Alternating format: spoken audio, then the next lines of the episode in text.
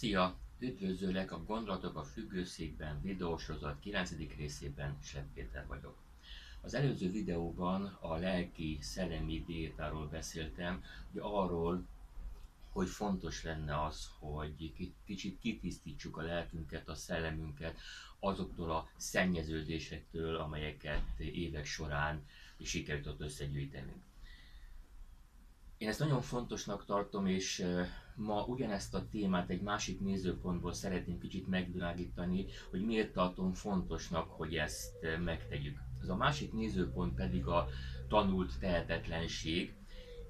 Ez egy pszichológiai fogalom, és a tankönyvi definíció nagyjából arról szól, hogy olyan mentális állapotot jelent, amely során az egyén az egymás követő negatív ingerek hatására feladja hogy azokat megpróbálja elhárítani, még akkor is, hogyha meg tudnák tenni, hogy el tudnák kerülni azt a negatív inget, mert az a meggyőződés alakul ki benne, hogy ő nem képes ezeket az ingereket befolyásolni.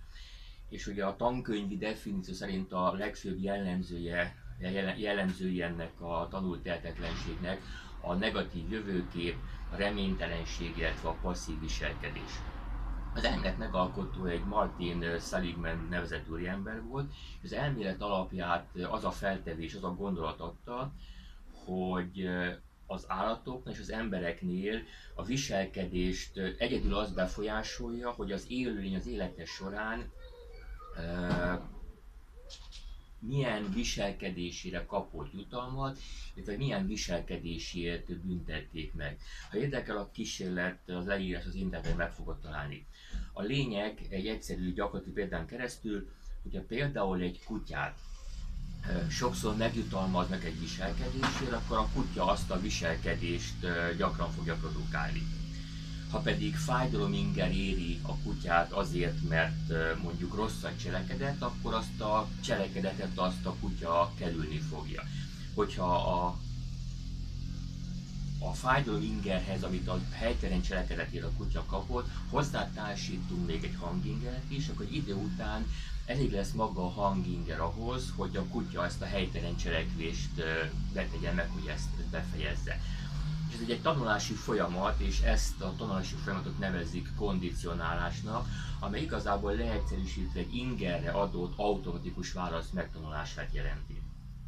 Most hogyan vonatkozik ránk ez a tanult tehetetlenség, ez a kondicionálás a mi életünkre? Amire évek alatt a szüleink, a tanáraink, a környezetünk és mi magunkat kondicionáltuk, úgy fogunk gondolkodni és úgy fogunk viselkedni.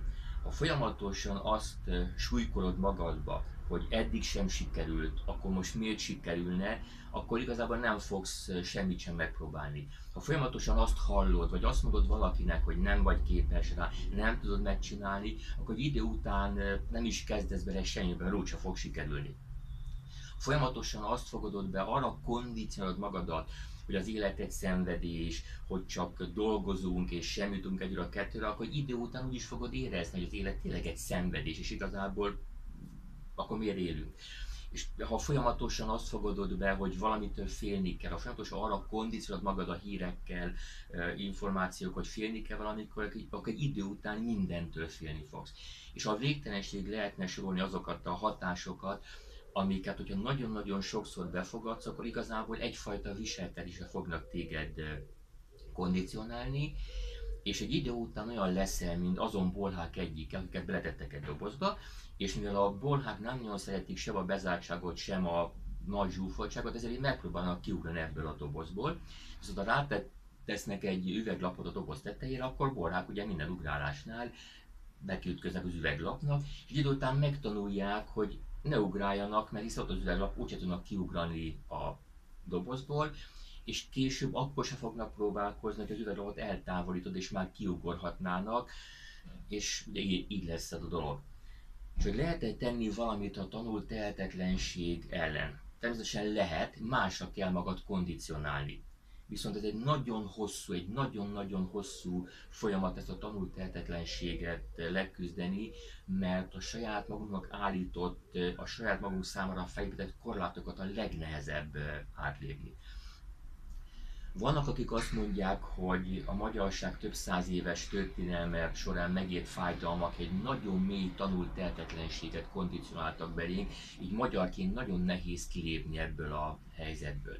Ezt egész el tudom fogadni, hiszen a történelmünk adott, viszont arról, hogy ebből a történelmből ki, mit, hogyan emel ki, arról hogyan kommunikál, és ezen milyen hatást ér el, erről most nem szeretnék beszélni, másrészt pedig úgy gondolom, hogy csak rajtad múlik, hogy optimizmust, hogy pozitív gondolkodást tanulj, mert én meg vagyok arról győződve, hogy az üveglap a doboz tetején az csak a te fejedben létezik, és hidd el, ki lehet ugrani abból a dobozból.